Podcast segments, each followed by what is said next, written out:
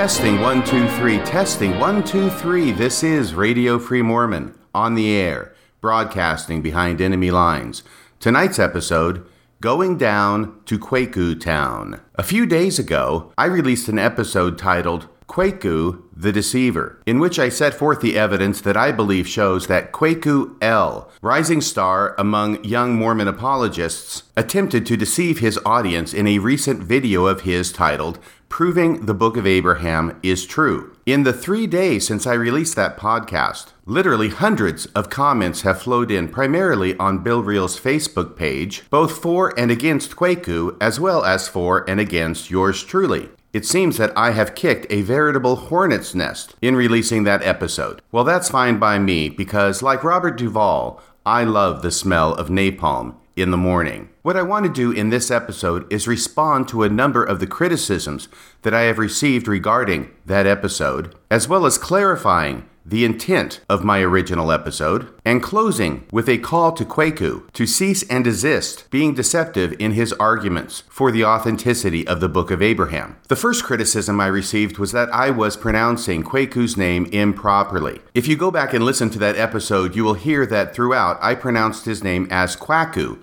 instead of Kwaku. Since the time I recorded that episode, I have been advised by a number of individuals that the correct pronunciation is Kwaku and not Kwaku. I did not know this at the time that I recorded the podcast, and so I want to publicly apologize for mispronouncing Kwaku's name. It was not intentional, no harm intended, but I think an apology is in order anyway. And I will do my level headed best to pronounce his name correctly Kwaku from this time forward. The second criticism has to do with my use of the term deceiver in the title of that podcast, Kwaku the Deceiver. That title has been misapprehended by some as an absolute declaration on my part that the evidence shows conclusively that Kwaku was deceiving his audience when he declared that there were no sources available to Joseph Smith that could account for the presence of two unique stories in the book of Abraham, those stories being with the attempted sacrifice of Abraham as well as Abraham's knowledge of astronomy. After I heard this allegation, I went back and listened to the podcast carefully because I was pretty sure that I had not come out and point blank said that Kwaku was a deceiver. Instead, I had gone over the evidence and I had suggested it as my opinion that the evidence made it look like Kwaku probably was trying to deceive his audience. Now, it is always possible that Kwaku was simply ignorant of the sources, that he was reading off a script created by some other Mormon apologist and had not done his own research to find out that that script was in material aspects incorrect and indeed misleading. So it's possible that he was simply ignorant of the sources. So that is one possibility. The other possibility is that he was, in fact, knowledgeable about his sources. You see, I was actually giving him the benefit of the doubt that he had done his own research, that he knew the sources, and that Kwaku was making the claim that he could prove the book of Abraham was true based upon his own research and his own knowledge of the sources. I was giving him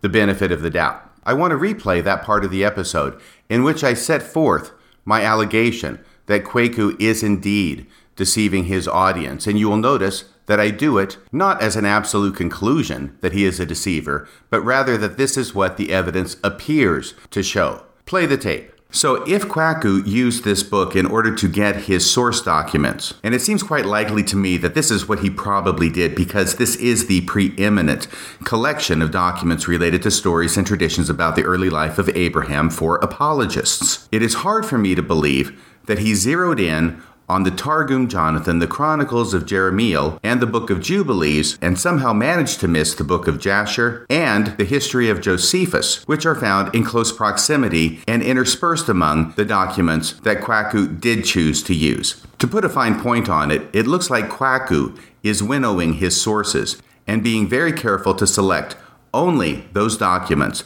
that talk about these stories from Abraham's life that were translated into English after Joseph Smith died, and to make a point of avoiding those documents contained in the same book in close proximity, which were translated into English and which were available to Joseph Smith. The reason for this seems obvious. Kwaku knows that if he includes citations to the book of Jasher and the history of Josephus, that will undercut the main thrust of his argument, which is how could Joseph Smith have known? Well, if he includes the book of Jasher and Josephus, then the answer is obvious. That's how Joseph Smith could have known. It appears that Kwaku, at a very young and tender age, has already sold his soul for apologetics and is willing to go a bridge too far and actually intentionally deceive his audience to make a point that a full examination of the relevant documents would not support.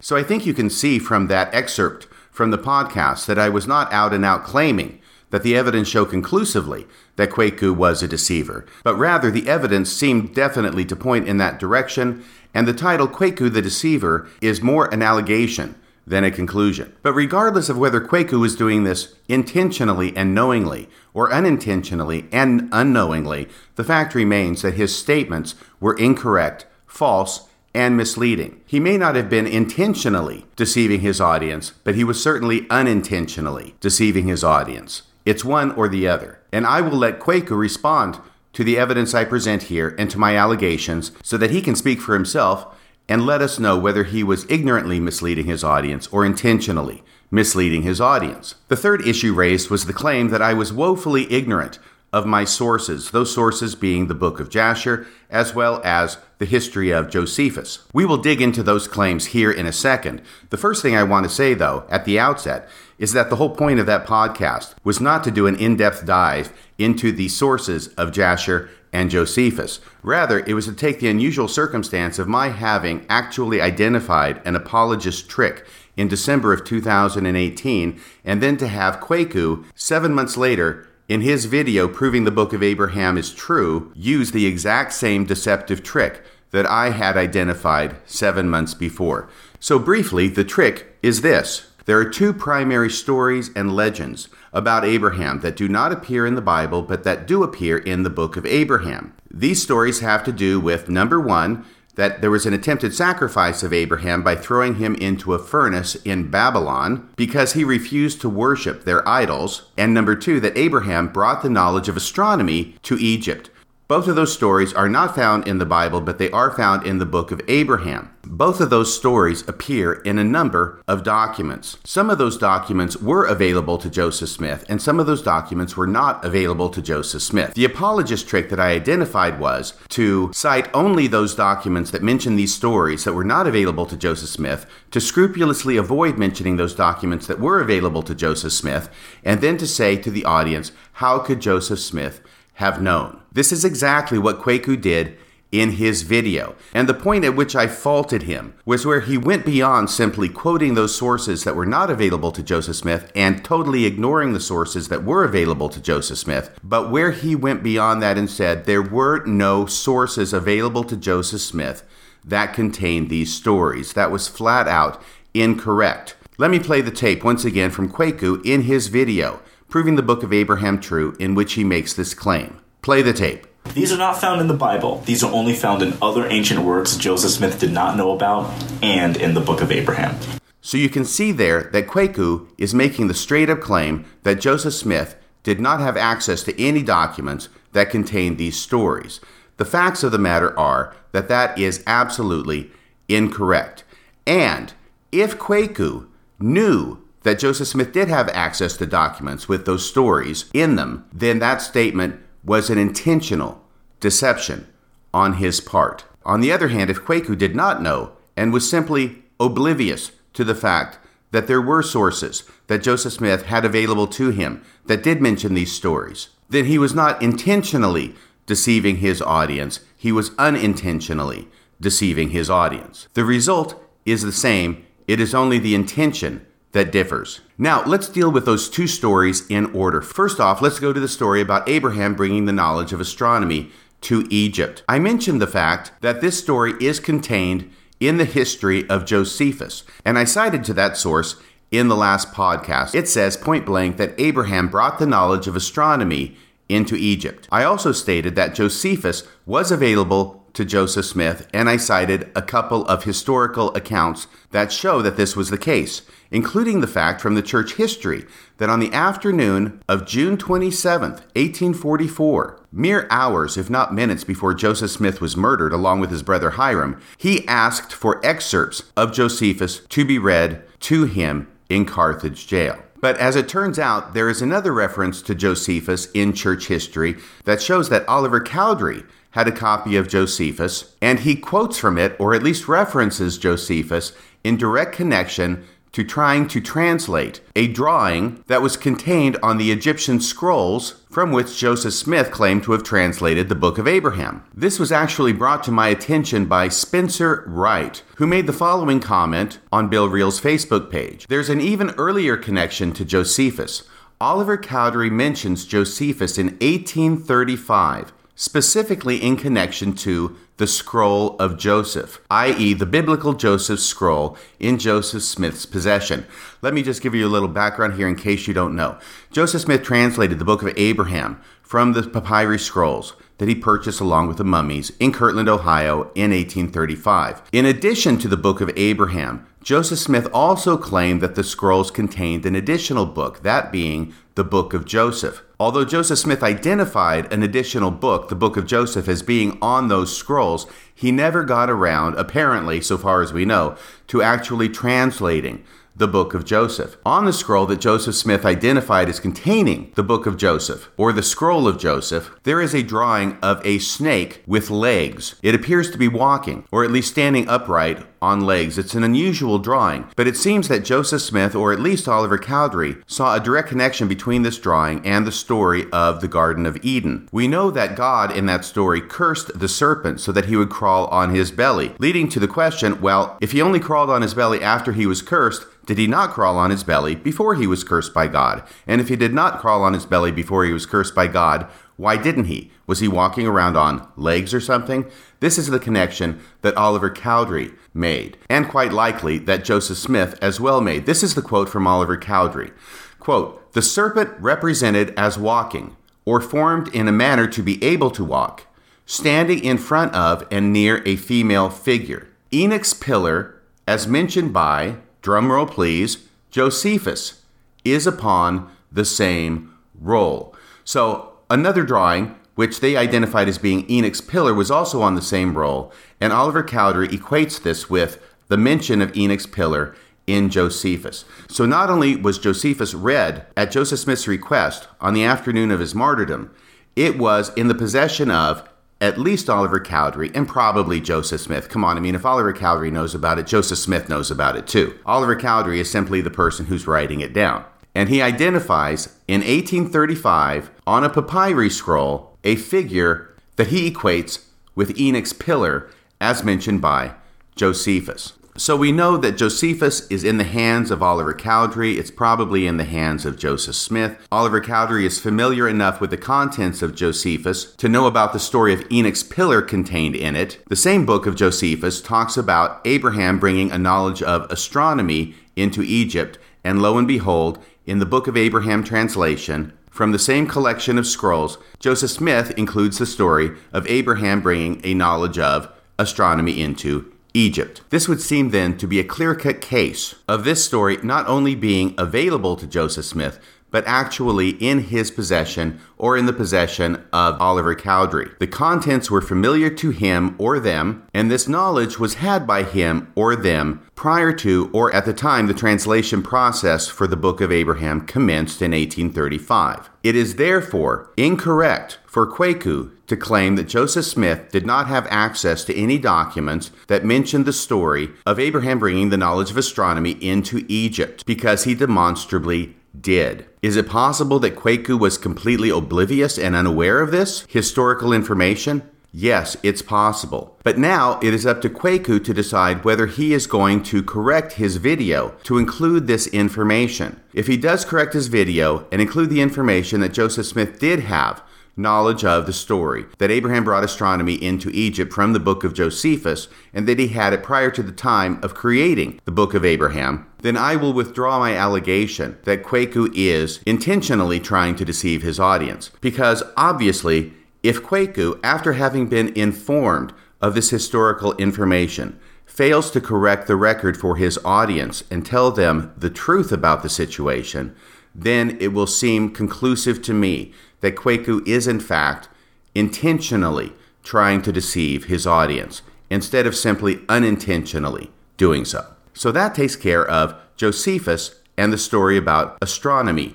Let's go to the next story. And here we're going to have to dive a little bit deeper because it does appear that I was in error in something that I had said regarding the book of Jasher and its availability to Joseph Smith. Again, at the time I released that audio, this was not my intent to go into depth into the book of Jasher and its transmission and its publication dates and when it was first published into English. Instead, I was actually going off of footnote 46 in the church essay on the book of Abraham, which, even though buried in the last footnote, did state unequivocally that the book of Jasher was available to Joseph Smith and that he was aware of its contents. Let me read that quote to you again. Here it is, quoting from footnote 46 of the church essay. Quote, Some of these extra biblical elements were available to Joseph Smith through the books of Jasher and Josephus. See, the church essay even says the book of Jasher and that that was available to Joseph Smith. It goes on to say Joseph Smith was aware of these books,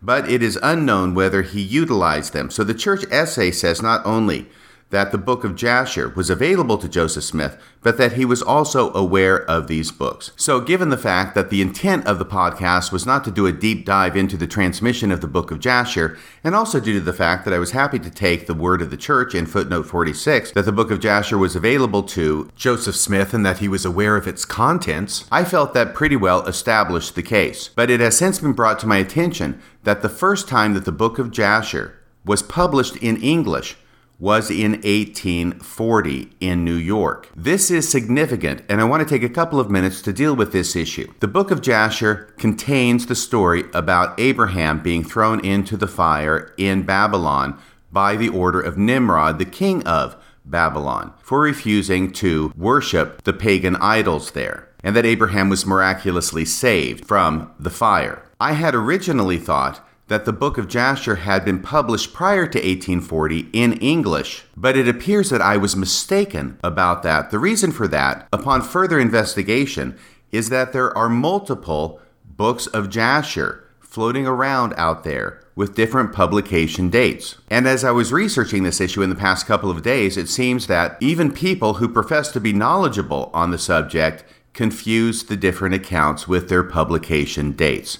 So let me simplify this for you. This is what my research shows. There are two primary books of Jasher out there. They are not identical. One of them contains the story about Abraham being thrown into the fire, the other one does not. The book of Jasher that does not contain the story was first published in English in 1750 or 1751, depending upon the source you're looking at, and that was in England. That book of Jasher was then republished in 1829, also in England. But that is not, repeat, not the same book of Jasher that contains that story about Abraham being thrown into the fire. That book of Jasher was first published in English in 1840 in New York. Now, the reason that date is important is because Joseph Smith commenced translating the book of Abraham in 1835, and he concluded translating the book of Abraham, or at least what we have of it, in 1842.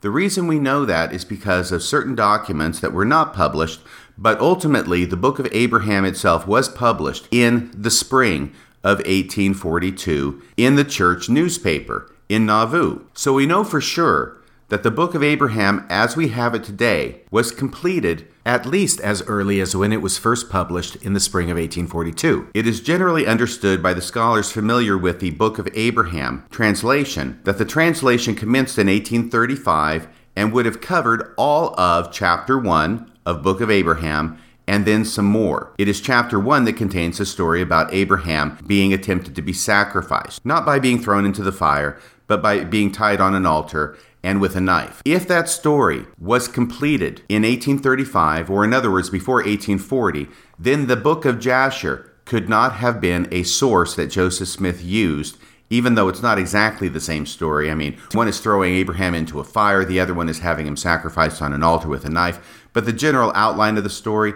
the book of Jasher could not have been the source for Joseph Smith's story of the attempted sacrifice of Abraham when he was a young man for refusing to worship idols. I will say parenthetically, though, that this issue is complicated by the fact that the book of Abraham, as we have it, was not actually published until two years after the book of Jasher was published in 1840. Once again, Book of Jasher published in English in 1840, Book of Abraham, published in English in 1842. So there is a possibility that the Book of Jasher may have influenced Joseph Smith's account of the Book of Abraham prior to its being published, even though the translation had already commenced. That is a possibility which I think is somewhat remote, and it is rendered completely moot by the fact that there are multiple additional sources of the same story that conclusively were available to Joseph Smith prior to 1835. But for purposes of this podcast, I am going to focus on only one. And the reason I'm going to focus on this one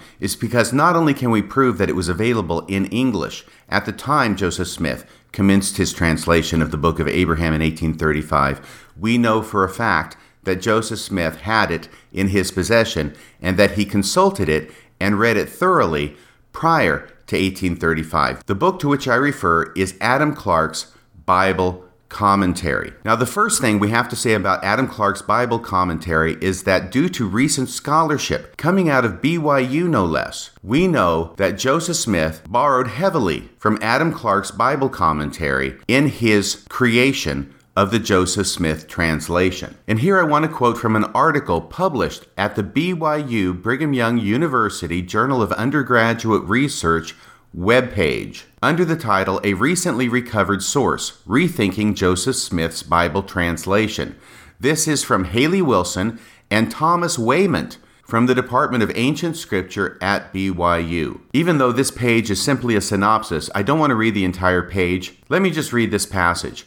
Joseph Smith's translation of the Bible. Now, first off, let's back up for a second. Joseph Smith's translation of the Bible occurred primarily in the first half of the 1830s. You may recall that after the church was organized in April of 1830, one of the first commandments that Joseph Smith received by revelation was to commence a translation of the Bible by inspiration. And Joseph Smith commenced that in the latter part of 1830 and continued it for the next several years.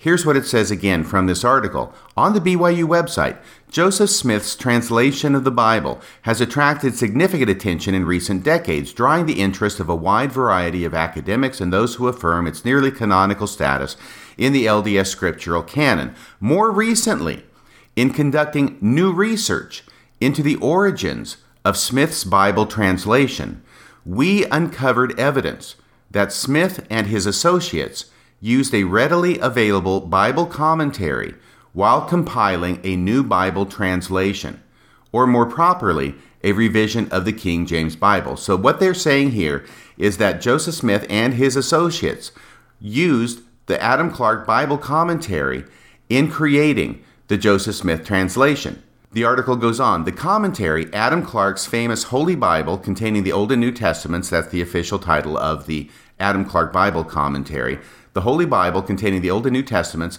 was a mainstay for Methodist theologians and biblical scholars alike, and was one of the most widely available commentaries in the mid 1820s and 1830s in America. Direct borrowing from this source has not previously been connected to Smith's translation efforts. Now I'm going to skip the rest of that lengthy paragraph and go to the next paragraph our research, this is Haley Wilson, who is an undergraduate research student, and Thomas Wayment, who is a professor of ancient scripture at Brigham Young University. Our research has revealed that the number of direct parallels between Smith's translation and Adam Clarke's biblical commentary are simply too numerous and explicit to posit happenstance or coincidental overlap, which is a scholarly way of saying that Joseph Smith cribbed copiously from the Adam Clarke Bible commentary. He did this in the early 1830s when he was creating his Joseph Smith translation,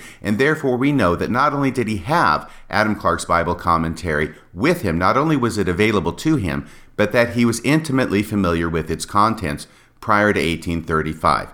Okay, having established that much, why am I going into all this detail? Well, the reason I'm going into so much detail is because the story about Abraham being thrown into a fire in Babylon for his refusal to worship the idols is contained in the Adam Clarke Bible commentary. If we go to Adam Clarke's Bible commentary on the book of Daniel, chapter 3 and verse 6. The story that he is commenting on there has to do with Shadrach, Meshach, and Abednego and how they were thrown into the fiery furnace for refusing to worship the pagan idols. And as we have noted before, the story about Abraham being thrown into a furnace in Babylon for refusing to worship pagan idols seems directly connected, if not derivative, from this story about Shadrach, Meshach, and Abednego contained in chapter 3 of the book of Daniel. In the book of Daniel, chapter 3, verse 6, it contains the command of the Babylonian king that Shadrach, Meshach, and Abednego be cast into the midst of a burning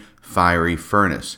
In commenting on this passage, here is what Adam Clarke has to say quote, This was an ancient mode of punishment among the Chaldeans if we may credit, now listen closely, if we may credit the tradition that Abram was cast into such a fire by this idolatrous people because he would not worship their idols. Period. End of quote. Let me repeat that once again. This was an ancient mode of punishment among the Chaldeans, if we may credit the tradition that Abram was cast into such a fire by this idolatrous people because he would not worship their idols. So, what we know conclusively is that the story or the legend or the tradition about Abraham being thrown into the fire in the Chaldees, or in other words, in Babylon, because he refused to worship their idols, is contained in a book that Joseph Smith had in his possession and that he was well acquainted with prior to commencing his translation of the Book of Abraham in 1835. So, although Joseph Smith may not have had the Book of Jasher available to him in English when he commenced the translation of the Book of Abraham in 1835, and therefore it is likely ruled out as a potential source for this story. It is nevertheless clear that the same story was mentioned in Adam Clarke's Bible commentary. Joseph Smith had access to it. Joseph Smith read it. Joseph Smith used it for the Joseph Smith translation of the Bible. And therefore, that is a source that was available to Joseph Smith and which definitely could have been the source for the inclusion of this story in Abraham chapter 1. So, in conclusion, after having corrected the record, what do we know? We know number one, that the story of Abraham bringing the knowledge of astronomy into Egypt was in a source available to Joseph Smith. That story is contained in Josephus, which was not only available to Joseph Smith, but the contents of Josephus were almost certainly known to Joseph Smith, inasmuch as we have an 1835 account by Oliver Cowdery, the assistant president of the church at the time, stating that a drawing on the Egyptian scrolls was a representation of the Pillar of Enoch as recounted in Josephus. So we know that the story about Abraham bringing that knowledge of astronomy into Egypt was not contained only in sources that were not available to Joseph Smith, as Kwaku said in his video. Number two, we know that the story of Abraham being cast into a furnace in Babylon for refusing to worship the pagan idols was in a source that was available to Joseph Smith. It was in Adam Clarke's Bible commentary.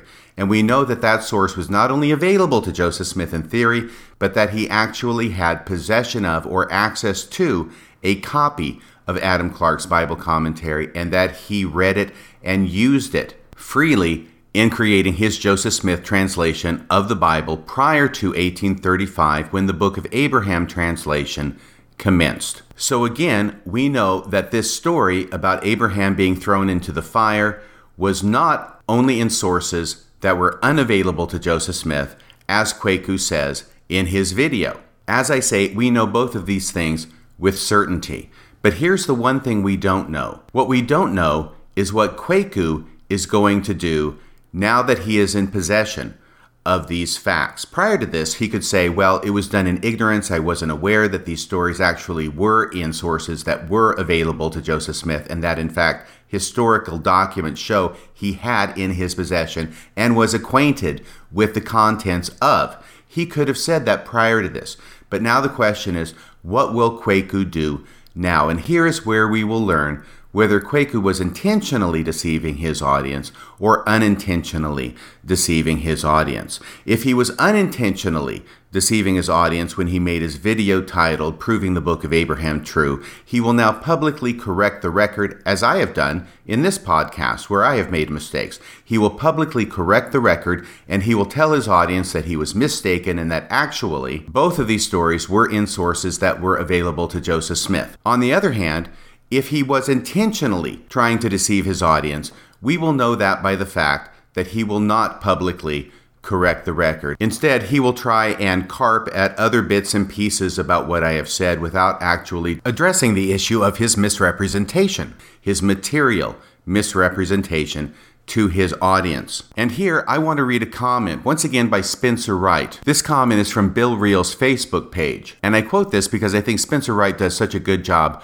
of encapsulating the issue that now confronts Kwaku. First, Spencer Wright says that it is certainly possible that Kwaku was not intentionally trying to deceive his audience. And now I will proceed to quote him. Quote, there was plenty of room for Kwaku to be more or less clueless about what he's arguing. Deceiver is probably a stretch. On the other hand, after all the back and forth, there's a lot less room for him being clueless on any subsequent response he makes. Here's the real issue People can bicker over the availability of Jasher, and it's important to be correct with the details, but that's a proxy skirmish. The question doesn't rest on whether Joseph had access to Jasher any more than it rests on whether a particular story element is in the Bible. It's about whether Joseph had access to anything, discussing the same Abrahamic traditions Mormon apologists use to support the authenticity of the book of Abraham.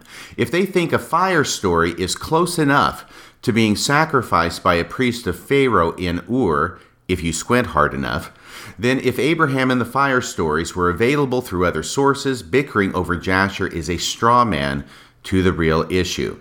If Kwaku wants to demonstrate he's serious about all this, he'll address the larger issue, not get bogged down in the proxy skirmish of Jasher. If he doesn't want to demonstrate he's serious, he'll play slappy hands about Jasher and act like he won. So that's the end of the quote from Spencer Wright on Bill Reel's Facebook page, and I have to say I agree with it in all respects. The ball is now squarely in Kwaku's court.